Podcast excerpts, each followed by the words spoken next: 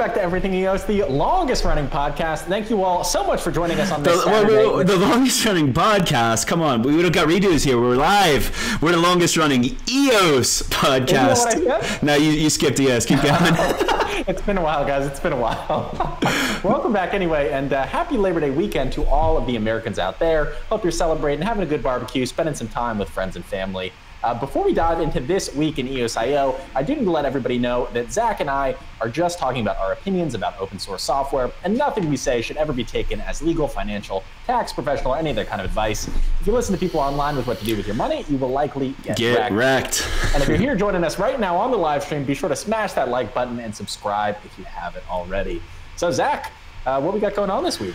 I, I think I think uh, you brought the news. You surprised me on Monday. Um, so fr- last Friday, we didn't have this in our notes. I, I, knew it was coming eventually, but you announced that Cipherglass is going to be launching their DSP very soon. I didn't expect yeah. you to uh, say it last week, but I knew it was coming. Uh, and then the the other surprise was you did a bullish podcast on basically Liquid Apps, which I, I appreciate that, but uh, it'd be cool to get a heads up next time, so like we, get like a tweet ready or something. Uh, but but that's that was the uh, the big news for me personally because I've been I've yeah. been trying to convince you to launch a DSP for, for a while now.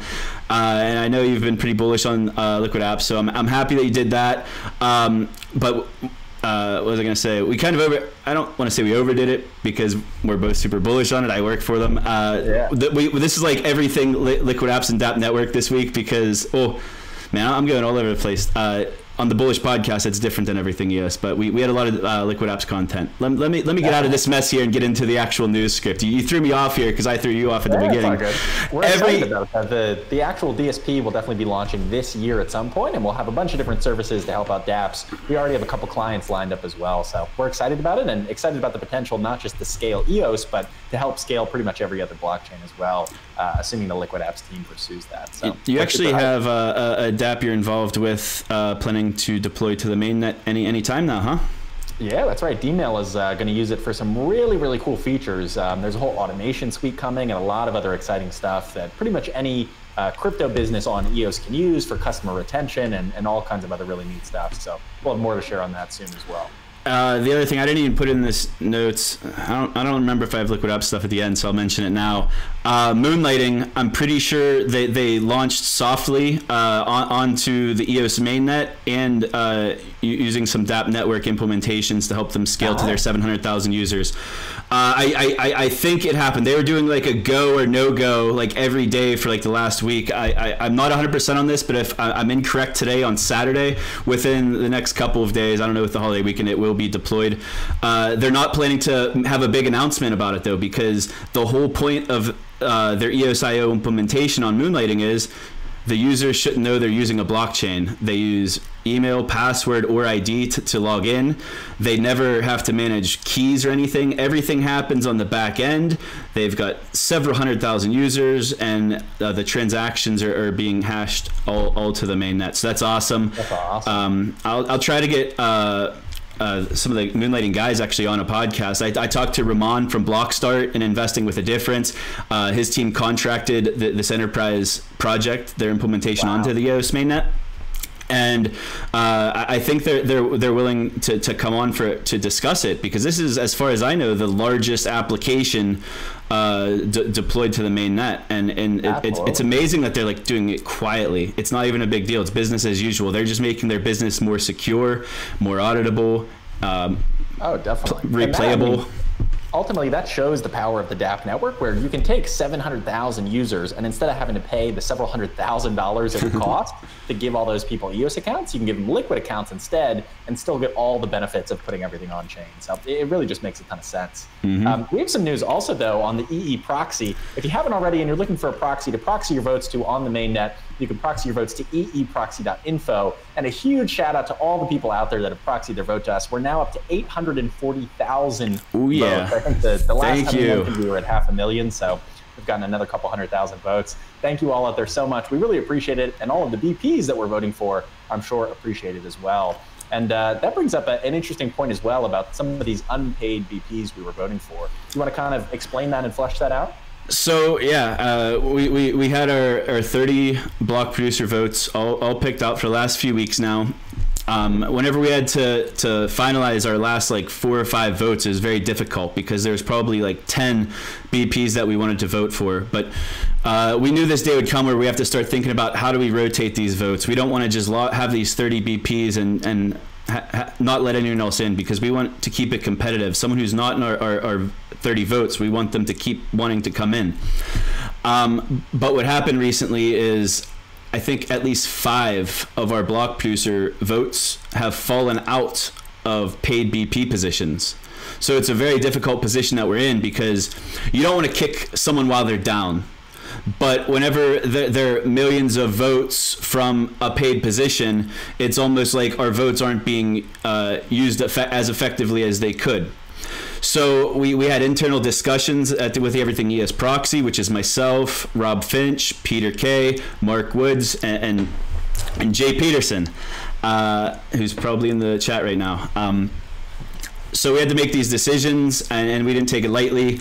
Um, but we also wanted to bring in a, a Korean block producer. We realized after um, finalizing our list. I mean, we knew whenever we were going through the last couple votes, but we did not have any representation from Korea, and it's something we are definitely incentivized to do because uh, Bithumb, if you guys haven't uh, caught the news a couple months ago, they started um, mentioning how they wanted to start voting. Uh, the, do you remember the, the percentage of the total uh, EOS tokens in the ecosystem that Bithumb actually holds? Rob? Uh, I, I want to say it's about 5%. I think it's about 50 million total tokens, uh, somewhere along there, 40 to 50 million. So it looks like recently, and this was uh, brought to our attention by Joe Lewis. So huge shout out to Joe if you're out there listening. Um, Bithumb has recently actually divided 30 million votes. This is in addition to the 5 million that they already proc- proxied to Brock Pierce's proxy. Um, they divided 30 million Bithumb votes across 18 accounts. So it'll be interesting to see what they're planning on doing with those. If they're going to vote those, maybe send some to some different proxies, or um, you know maybe they'll start a proxy of their own. Who knows? So I, am mm-hmm. just happy to see more votes moving, more people getting out and engaging on chain. Yeah, so knowing the situation with Bithumb, uh, we want to have an impact in, in governance in the EOSIO ecosystem. Bithumb's number one goal is to have representation uh, uh of Korean uh, block producers and dApps. And it's not like we're reaching on Node 1. Node 1 is a Genesis block producer who helped organize the EOS Community Conference at launch, which many of the block producers were at and attended.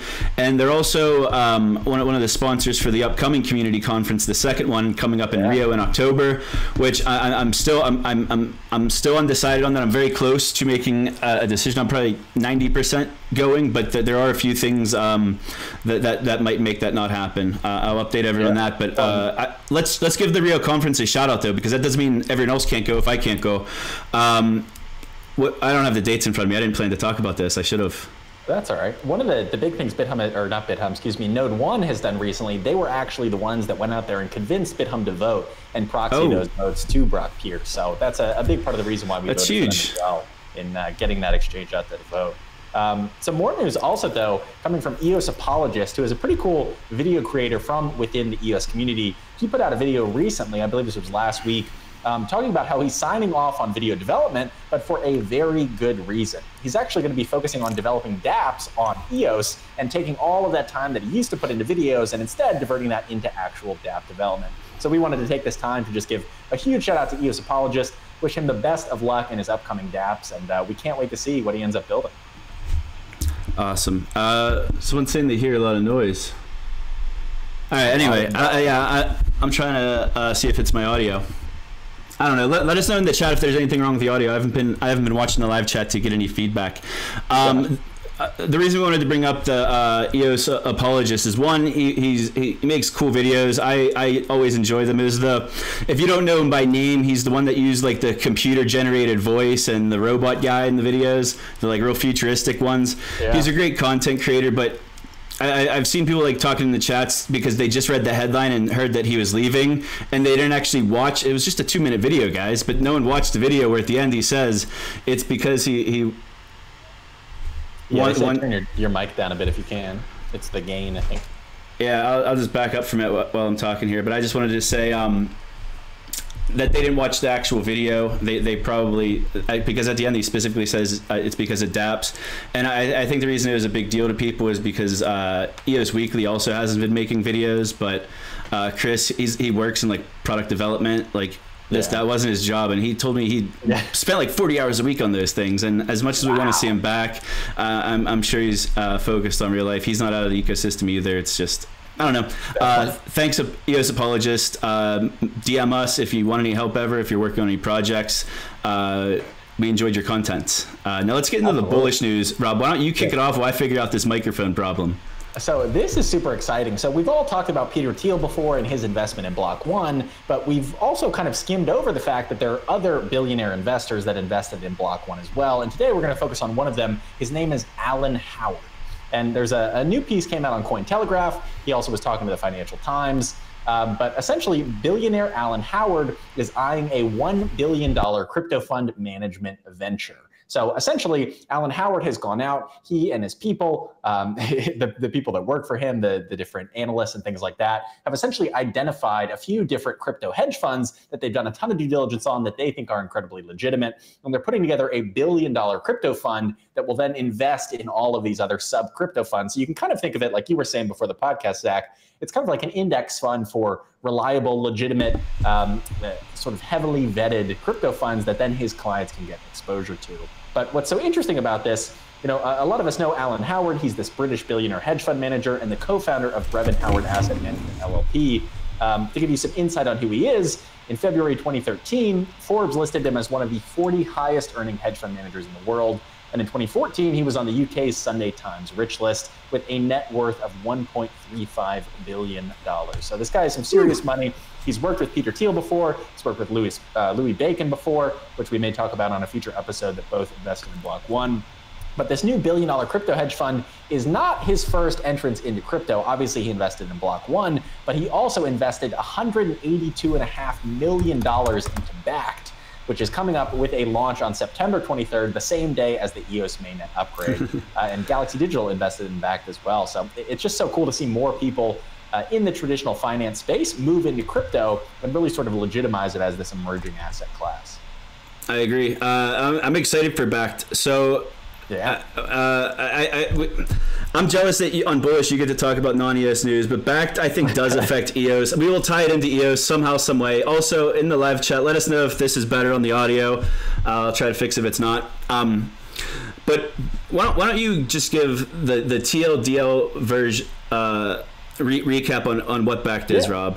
So, Bakkt is a product from the Intercontinental Exchange, who are the owners of the New York Stock Exchange. Yes, that New York Stock Exchange. And they're launching Bakkt, which essentially will start by offering Bitcoin futures products. And obviously, Bitcoin futures exist right now on the CBOE, but the biggest difference here is that the CBOE futures are settled in cash and dollars, and the new Bakkt futures are actually settled in actual Bitcoin, which should help with price discovery, should help with liquidity. And it's really the first legitimate on ramp for institutional investors who have different investment restrictions on who they can invest with to enter into crypto, starting, of course, with Bitcoin. So September 23rd should be a huge day for crypto, not just because Bakkt is launching, but also that EOS mainnet upgrade coming as well. But more liquidity, more institutional investors coming into Bitcoin is best for the entire ecosystem as well, as that sort of, you know, brings that money in and then funnels on down into other projects like EOS potentially as well. So super exciting to see and uh, huge congrats to Bakkt for finally getting all that regulatory approval to launch in September. You still there, Zach? Yeah, I, think I, I, I was muting my mic because I thought I was getting feedback. Um, the other thing with Bakkt is uh, they had that uh, partnership going with Starbucks. One of their, uh, I don't yeah. know if they're invested in Starbucks or Starbucks invested with them, uh, but they want to like one of their early um, it, initiatives was they wanted to make crypto easily spendable at locations like Starbucks and yeah. like usually like the like the meme is spend Bitcoin on a cup of coffee. But if Bakkt has like the liquidity and the exchange on the back end all regulated, and on the front end you have retailers like Starbucks introducing these payment solutions, uh, then then we could assume w- with um, both Galaxy Digital and Alan Howard as major investors into Bakkt that whatever these services are that come to fruition are going to include EOS. And if they include EOS and if voice comes to fruition, which I'm not even going to make a guess on when that's going to be, hopefully by the end of this year, hopefully we see a test net soon, but uh, it will happen. It, it, it will happen. Hopefully sooner rather than later. But when it does, if people are earning these voice tokens for some sort of UBI or for uh, having good content and getting voice tokens sent to them, you're going to want to spend those voice tokens. So because voice is going to have an immediate EOS voice trading pair on any DEX using the EOS mainnet, you you could convert to vo- or voice to EOS and then through Bakkt you're able to have that liquidity and, and be yeah. able to spend it at retail. Uh, all, all yeah, this is being exciting. built. Uh, so the next year or two is going to be exciting with Bakkt because I don't think it's going to have all these features on September 25th, but they're coming. So I'm, I'm bullish yeah. on Bakkt. Yeah, September 23rd, by the way. so 20, 23rd. I'm, thanks for that correction. I mean, we're less, less than a month away from that and the EOS mainnet upgrade. So exciting times ahead. This, uh, I guess tomorrow is September 1st, so it's going to be an exciting month for sure. Oh yeah, um, since, since, we brought up Louis Bacon, I, we wanted to yeah. bring up Blumer. You want to read the message from a while back? Whenever uh, the Galaxy, I think it was when Galaxy sold some of the B1 stock, and there was FUD all around. Yeah, so this is a message from Brendan Blumer, CEO of Block One, back in May of this year. And he said, Last year's buyback was to make room for new investors without unnecessarily inflating our balance sheet. This round included highly strategic shareholders such as Peter Thiel, Alan Howard, who we just discussed, and Louis Bacon, and was a very positive thing for the company. Then he goes on to say, this year's buyback is the first step of the same, and we also expect it will be another milestone for the company. All of this information, along with a lot of other material, was supplied to Alistair, but facts were chosen and arranged deceitfully. He's talking about something different, like an article there. But yeah, he was talking about the Galaxy article where they kind of made it look like yeah. a big FUD hit piece.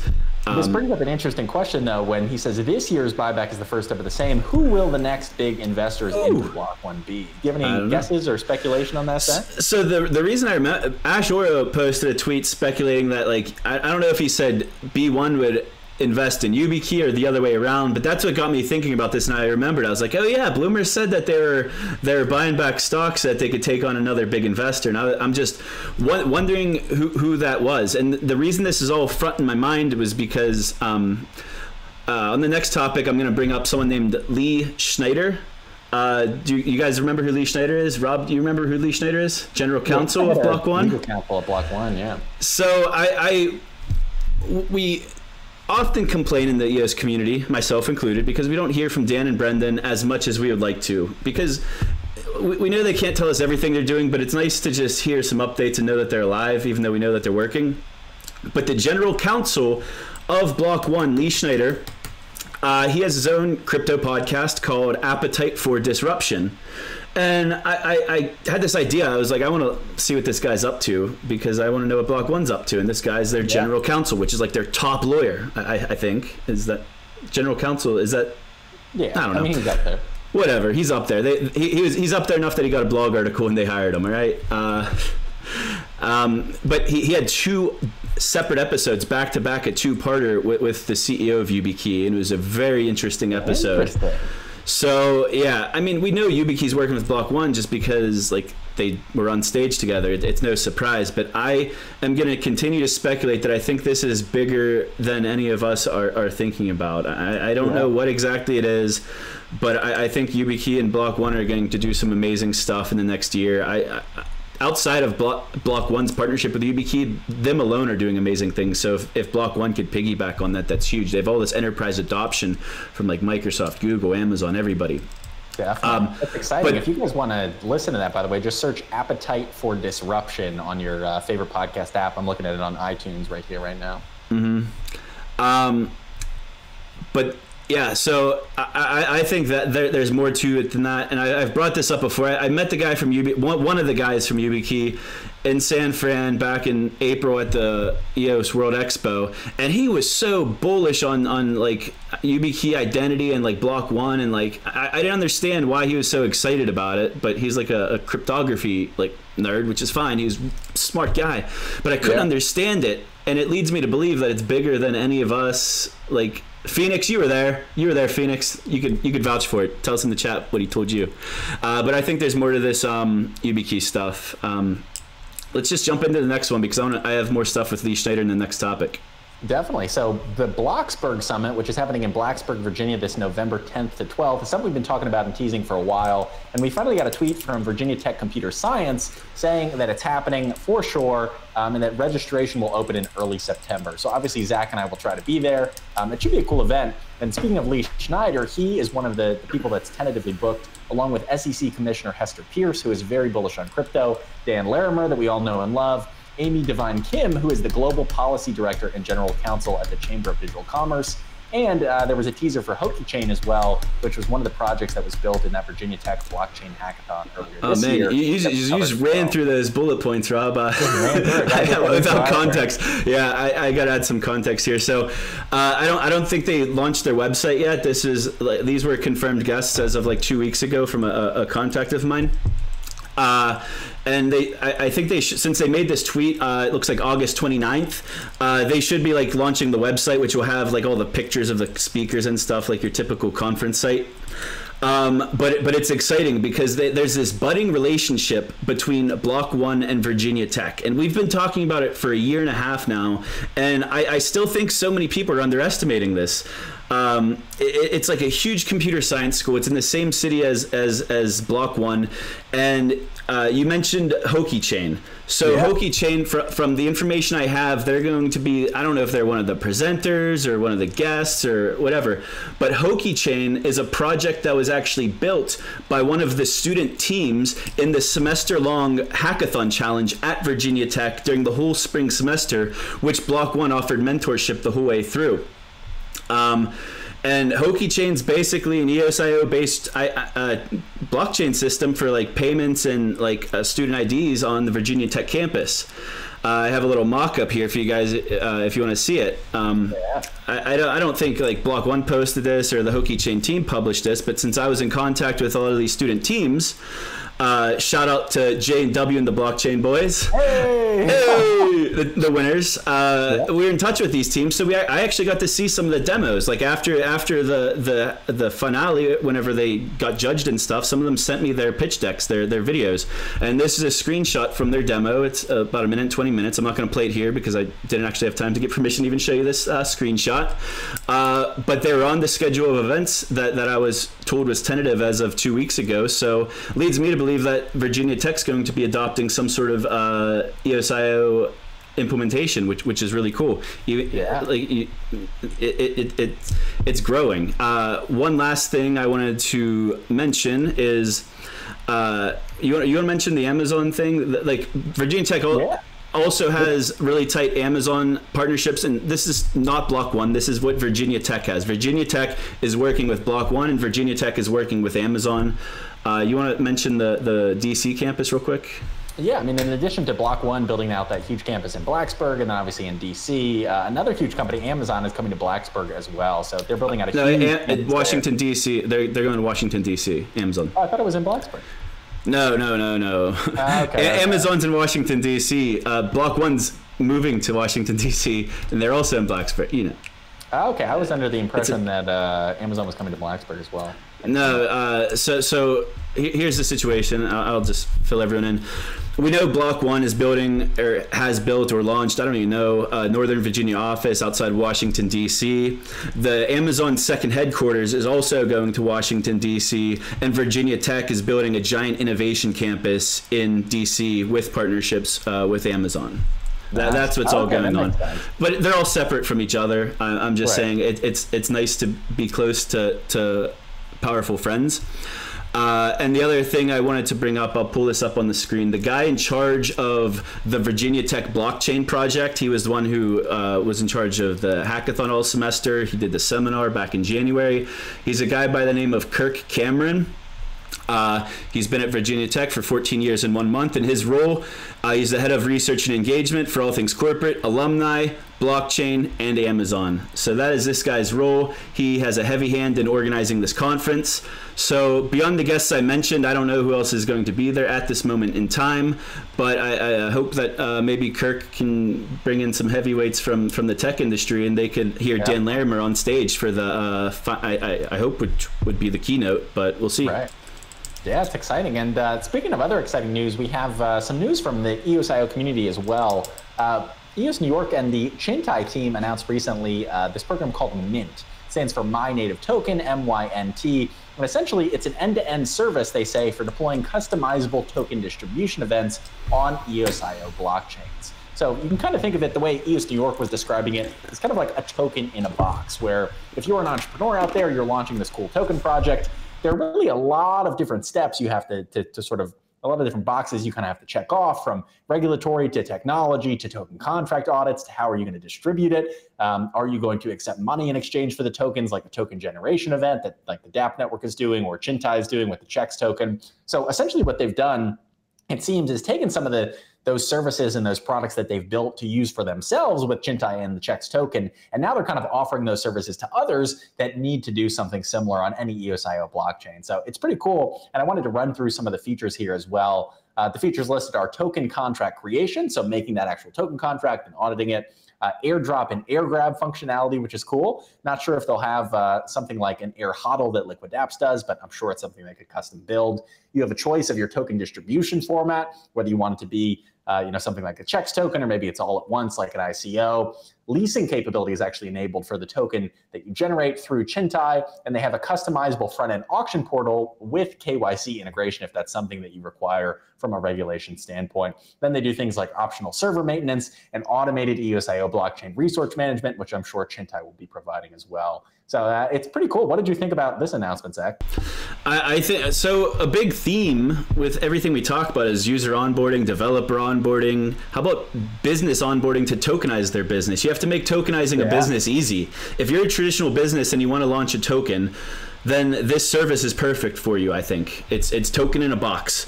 Uh, the reason uh, Ethereum had so many ERC20 tokens is because they made it super easy and they had a cookie cutter contract that any everyone was using. It was audited and battle tested, so everyone trusted it. And we don't have that in EOS yet. And I, I think this is going to help. Uh, they have a very capable team with the EOS 42 and Chintai team backing it. Uh, so, so I know they're capable. Um, so I'm, I'm just excited for, for business onboarding. I'm not even going to say DApp onboarding because you don't have to have a DApp to have a token necessarily. So I, I think this is great for any business or, or DApp, I'll say, or application that wants to add a token th- this this looks like a very turnkey option, um, and it, it's going to pair very well with Chintai 2.0 and, and what they're doing yeah. with CHEX, because like this resource management stuff they they have going on, it, it, sounds super innovative. It's basically outsources your resources if you're a DAP, so you don't have to worry about it. They they buy as much or as little uh, CPU and RAM as you need. Um, and they're going to be extending that service to their new dApps. So they're going to onboard a dApp for a token, and they're probably going to onboard them also for, for these resource services. And uh, I don't know. I, I, think it's just great for onboarding. Yeah. I, am excited oh, for Chintai 2.0. I, I, I have not. I didn't see it this morning whenever I was going through the notes one last time, but I saw a blog article on Chintai's blog that said Chintai 2.0 would be launching on the testnet in August and today's the last day of August, and I haven't seen it yet. So that means it's either coming today or just probably very soon, and they're probably rushing to get this thing out on the test net. But I'm excited for Chintai 2.0. Definitely, yeah. I'm hoping uh, it'll be on the test net soon, and we can all try it out. But uh, obviously, the Chintai service that's up now, uh, anybody can go use. But what's exciting also, um, there's another interesting project that Fred Krueger from Lynx is working on. Obviously, Lynx started out with just a wallet, um, but after a little while, Fred decided he's going to launch a, a project, an EOSIO chain called Lynx Chain. And it has some interesting features like built in avatars, you have custom short names. Um, it seems like a very gaming focused chain. And Fred tweeted a couple different video demos of a game called Bomb Sweeper that was on chain and then showing how the wallet worked as well. So uh, if you're interested, follow Fred Krueger on Twitter or uh, the Lynx wallet account as well. Uh, it should be pretty interesting, and we'll keep you guys updated here what, what's so interesting about all these EOSIO sidechains is that, you know, if somebody comes up with a unique and innovative idea, it's very, very easy generally for us to then implement that on the mainnet. A good example being the three second live time on Boss that now some people are working on actually implementing into the mainnet to have faster transaction finality. So that's pretty cool. Looking forward to that. And then uh, some interesting news also from Token Pocket where Token Pocket obviously got neutered by Apple because Apple has a new requirement when it comes to dApp browsers that for every single dApp that you auto populate in a dApp browser, they have to have their own unique Apple developer ID. So while it's still possible to have something like Token Pocket with a thousand different dApps, in the App Store. Unfortunately, it's a, a real pain for them to go around to each individual developer and get all their developer IDs so that they can comply with Apple's rules. So what they've done instead is they've launched sort of a basic version of Token Pocket where you can send tokens, you can do resource management, you can vote, all those different things. And now they have what they're calling Token Pocket Pro, which sort of goes around the App Store and allows you to install it directly on your device and still get that dApp browser. So if you're like me and you use Token Pocket, check out Token Pocket Pro. Uh, I highly recommend it. It's a, a, great way to keep using dApps right on your iPhone. And I, I, just want to add some context. You, they did uh, Token Pocket did get neutered, but they're the last to get neutered. Uh, I, I, yeah. I, I, used to use Lynx exclusively, but I had all the other wallets.